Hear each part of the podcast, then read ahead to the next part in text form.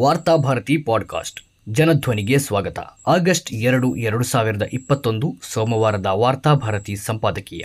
ಸಂಪುಟ ರಚನೆ. ಇತಿಹಾಸ ಪುನರಾವರ್ತನೆಯಾಗದಿರಲಿ. ಅಧಿಕಾರಕ್ಕೇರಿದ ದಿನದಿಂದ ಯಡಿಯೂರಪ್ಪ ಪಕ್ಷದೊಳಗಿನಿಂದ ಏನೇನು ಕಿರಿಕಿರಿಗಳನ್ನು ಅನುಭವಿಸಿದ್ದರೋ ಅವೆಲ್ಲವೂ ನೂತನ ಮುಖ್ಯಮಂತ್ರಿ ಬಸವರಾಜ ಬೊಮ್ಮಾಯಿಯ ಪಾಲಿಗೆ ಪುನರಾವರ್ತನೆಯಾಗುವ ಸಾಧ್ಯತೆಗಳು ಕಾಣುತ್ತಿವೆ. ಒಂದೆಡೆ ಕೆಲವು ಹಿರಿಯರು ನಾವು ಸಂಪುಟದಲ್ಲಿ ಸೇರ್ಪಡೆಗೊಳ್ಳುವುದಿಲ್ಲ ಎಂಬ ಹೇಳಿಕೆ ನೀಡುತ್ತಾ ನೂತನ ಮುಖ್ಯಮಂತ್ರಿಯನ್ನು ಬೆದರಿಸುತ್ತಿದ್ದರೆ. ನಾನು ಸಚಿವನಾಗಿಯೇ ಆಗುತ್ತೇನೆ ಎಂಬ ಹೇಳಿಕೆ ನೀಡುತ್ತಾ ಉಳಿದವರು ಬೆದರಿಸುತ್ತಿದ್ದಾರೆ. ಸಂಪುಟ ವಿಸ್ತರಣೆ ನೂತನ ಸರ್ಕಾರದ ಭವಿಷ್ಯವನ್ನು ನಿಜವಾದ ಅರ್ಥದಲ್ಲಿ ಬಿಚ್ಚಿಡುತ್ತದೆ. ಇಂದು ಯಡಿಯೂರಪ್ಪ ಅವರು ಅಧಿಕಾರದಿಂದ ಕೆಳಗಿಳಿದ ಸಂಭ್ರಮ, ಸಂಪುಟ ರಚನೆಯ ಬಳಿಕವೂ ಬಿಜೆಪಿಯೊಳಗೆ ಉಳಿಯುತ್ತದೆಯೇ ಎನ್ನುವ ಪ್ರಶ್ನೆಗೆ ಉತ್ತರ ಸುಲಭವಿಲ್ಲ. ಮುಖ್ಯಮಂತ್ರಿ ಅಧಿಕಾರ ಸ್ವೀಕರಿಸಿ ನಾಲ್ಕು ದಿನ ಕಳೆದರೂ ಇನ್ನೂ ಸಂಪುಟ ರಚನೆಯಾಗಿಲ್ಲ ಎನ್ನುವುದು ಬಿಜೆಪಿಯೊಳಗೆ ಎಲ್ಲವೂ ಸರಿಯಾಗಿಲ್ಲ ಎನ್ನುವುದನ್ನೇ ಹೇಳುತ್ತದೆ. ಇದೇ ಸಂದರ್ಭದಲ್ಲಿ ವರಿಷ್ಠರ ಸಂದೇಶಕ್ಕಾಗಿ ರಾಜ್ಯ ಸರ್ಕಾರ ಕಾಯುತ್ತಿದೆ. ಈಗಾಗಲೇ ಬಿಜೆಪಿಯ ಒಳಜಗಳದಿಂದಾಗಿ ರಾಜ್ಯದ ಸಮಸ್ಯೆಗಳನ್ನು ಕೇಳುವವರಿಲ್ಲದಂತಾಗಿದೆ. ಇಂತಹ ಸಂದರ್ಭದಲ್ಲಿ ಸಂಪುಟ ವಿಸ್ತರಣೆಗೆ ಆದಷ್ಟು ಬೇಗ ಅನುಮತಿ ನೀಡುವುದು ವರಿಷ್ಠರ ಕರ್ತವ್ಯವಾಗಿತ್ತು.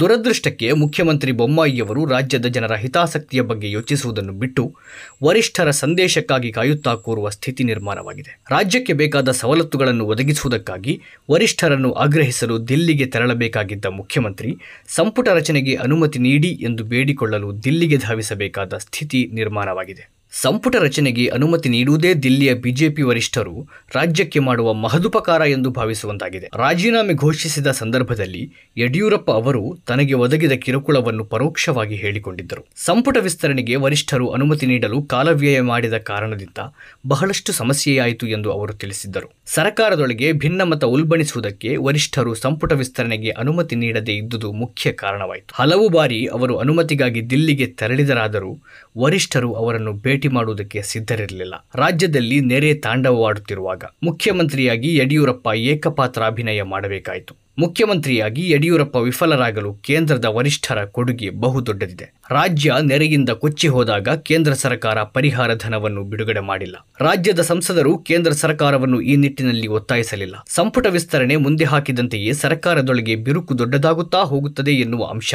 ಕೇಂದ್ರ ವರಿಷ್ಠರಿಗೆ ತಿಳಿಯದ್ದೇನೂ ಅಲ್ಲ. ಆರ್ಎಸ್ಎಸ್ನೊಳಗಿರುವ ನಾಯಕರು ಗರಿಷ್ಠ ಮಟ್ಟದಲ್ಲಿ ಯಡಿಯೂರಪ್ಪರಿಗೆ ಅಸಹಕಾರ ವ್ಯಕ್ತಪಡಿಸಿದರು. ಇದೀಗ ಯಡಿಯೂರಪ್ಪ ಸ್ಥಾನದಲ್ಲಿ ಬೊಮ್ಮಾಯಿಯವರು ದಿಲ್ಲಿಯ ಸಂದೇಶಕ್ಕಾಗಿ ಕಾಯುತ್ತಾ ಕೂತಿದ್ದಾರೆ. ರಾಜ್ಯದಲ್ಲಿ ಅಸ್ತಿತ್ವದಲ್ಲಿರುವ ಬಿಜೆಪಿ ಸರ್ಕಾರ ಅನೈತಿಕ ದಾರಿಯಲ್ಲಿ ಅಧಿಕಾರವನ್ನು ಹಿಡಿದಿದೆ. ಅನರ್ಹ ಶಾಸಕರ ಬಲದಿಂದ ಅದು ಅಧಿಕಾರ ಹಿಡಿಯಿತು. ಇವರೆಲ್ಲರಿಗೂ ವೈಯಕ್ತಿಕ ಹಿತಾಸಕ್ತಿ ಮುಖ್ಯವಾಗಿತ್ತೇ ಹೊರತು ರಾಜ್ಯದ ಹಿತಾಸಕ್ತಿ ಅಲ್ಲ. ಹಣ ಮತ್ತು ಅಧಿಕಾರದ ಲಾಲಸೆಯಿಂದ ಬಿಜೆಪಿಗೆ ತೆರಳಿದವರು ಅಲ್ಲಿ ಹಣ ಮತ್ತು ಅಧಿಕಾರಕ್ಕಾಗಿ ಆಸೆಪಟ್ಟರೆ ಅದರಲ್ಲಿ ಅಚ್ಚರಿಯೇನೂ ಇಲ್ಲ. ಬಾಂಬೆ ಹುಡುಗರಿಂದಾಗಿಯೇ ಬಿಜೆಪಿಗೆ ಸರ್ಕಾರ ರಚನೆ ಸಾಧ್ಯವಾಯಿತು. ಆದ್ದರಿಂದ ಈಗ ಬೊಮ್ಮಾಯಿ ನೇತೃತ್ವದ ಸರ್ಕಾರದಲ್ಲೂ ಅವರಿಗೆ ಅರ್ಹ ಸ್ಥಾನಮಾನ ನೀಡಲೇಬೇಕಾಗಿದೆ. ಇದೇ ಸಂದರ್ಭದಲ್ಲಿ ಸರ್ಕಾರ ಹಳ್ಳ ಹಿಡಿಯುವುದಕ್ಕಾಗಿ ಬಿಜೆಪಿಯೊಳಗಿರುವ ಆರ್ಎಸ್ಎಸ್ ಮುಖಂಡರು ಯೋಜನೆಗಳನ್ನು ರೂಪಿಸುತ್ತಲೇ ಇದ್ದಾರೆ. ಎರಡು ವರ್ಷದ ಬಳಿಕ ಹೊಸ ಚುನಾವಣೆಯನ್ನು ಆರ್ಎಸ್ಎಸ್ನ ಮುಖಂಡರ ನೇತೃತ್ವದಲ್ಲಿ ಎದುರಿಸುವುದಕ್ಕೆ ಬೇಕಾದ ನೀಲನಕಾಶೆ ಈಗಾಗಲೇ ಸಿದ್ಧವಾಗಿದೆ. ಸರ್ಕಾರ ಎಷ್ಟರ ಮಟ್ಟಿಗೆ ವಿಫಲವಾಗುತ್ತದೆಯೋ ಅಷ್ಟರ ಮಟ್ಟಿಗೆ ಅವರ ಯೋಜನೆ ಪರಿಣಾಮಕಾರಿಯಾಗಿ ಕಾರ್ಯರೂಪಕ್ಕೆ ಬರುತ್ತದೆ. ಬಿಜೆಪಿಯೊಳಗೆ ಈಗ ಇರುವ ಹಿರಿ ತಲೆಗಳ ಬಗ್ಗೆ ಜನರಿಗೆ ಜಿಗುಪ್ಸೆ ಹುಟ್ಟುವುದು ಅವರಿಗೆ ಬೇಕಾಗಿದೆ. ಬಿಜೆಪಿಯೊಳಗೆ ಅಧಿಕಾರಕ್ಕಾಗಿ ಕಚ್ಚಾಟ ಶುರುವಾಗಿ ರಣಾರಂಪ ನಡೆದರೆ ಮಾತ್ರ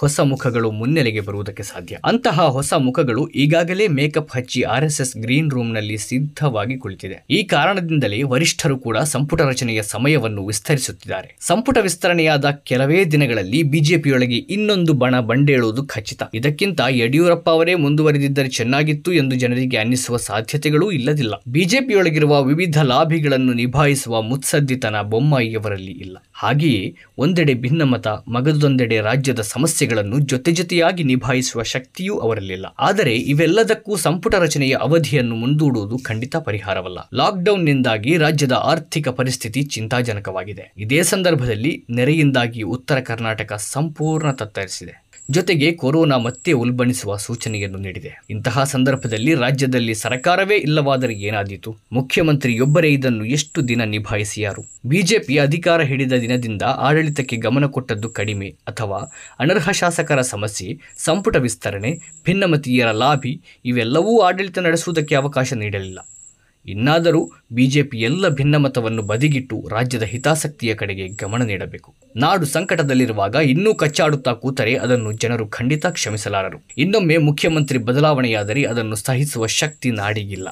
ಆದ್ದರಿಂದ ಇರುವ ದಿನಗಳನ್ನು ರಾಜ್ಯದ ಅಭಿವೃದ್ಧಿಗಾಗಿ ಮೀಸಲಿಡಲು ಬಿಜೆಪಿಯೊಳಗಿರುವ ನಾಯಕರು ಬದ್ಧರಾಗಬೇಕು. ಇದೇ ಸಂದರ್ಭದಲ್ಲಿ ರಾಜ್ಯಕ್ಕೆ ಕೇಂದ್ರದಿಂದ ಸಲ್ಲಬೇಕಾಗಿರುವ ಪರಿಹಾರ ನಿಧಿ ಅನುದಾನಗಳಿಗಾಗಿ ಕೇಂದ್ರ ವರಿಷ್ಠರ ಮೇಲೆ ಒತ್ತಡ ಹಾಕುವ ಇಚ್ಛಾಶಕ್ತಿಯನ್ನು ರಾಜ್ಯದ ಬಿಜೆಪಿ ಸಂಸದರು ಬೆಳೆಸಿಕೊಳ್ಳಬೇಕು. ತಮಿಳುನಾಡು, ಉತ್ತರ ಪ್ರದೇಶದಂತಹ ರಾಜ್ಯಗಳಿಗೆ ತಮ್ಮ ತಮ್ಮ ಹಕ್ಕುಗಳನ್ನು ಕೇಂದ್ರದಿಂದ ಪಡೆಯಲು ಸಾಧ್ಯವಾಗುತ್ತದೆಯಾದರೆ ರಾಜ್ಯಕ್ಕೆ ಯಾಕೆ ಸಾಧ್ಯವಾಗುತ್ತಿಲ್ಲ? ಈ ಪ್ರಶ್ನೆಗೆ ಉತ್ತರಿಸುವ ಹೊಣೆ ರಾಜ್ಯದ ಸಂಸದರಿಗೆ ಸೇರಿತು. ಇದೇ ಸಂದರ್ಭದಲ್ಲಿ ಬರೀ ಟೀಕೆಗೆ ಸಮಯವನ್ನು ಮೀಸಲಿಡದೆ ಆಡಳಿತ ಪಕ್ಷದೊಂದಿಗೆ ಕೈಜೋಡಿಸಿ ನಾಡಿನ ಅಭಿವೃದ್ಧಿಗಾಗಿ ವಿರೋಧ ಪಕ್ಷಗಳು ದುಡಿಯಬೇಕಾಗಿದೆ. ಗಂಡ ಹೆಂಡಿರ ಜಗಳದಲ್ಲಿ ಕೂಸು ಬಡವಾಯಿತು ಎನ್ನುವಂತೆ ರಾಜಕೀಯ ಒಳಜಗಳದಲ್ಲಿ ನಾಡು ಬಲಿಯಾಗಬಾರದು.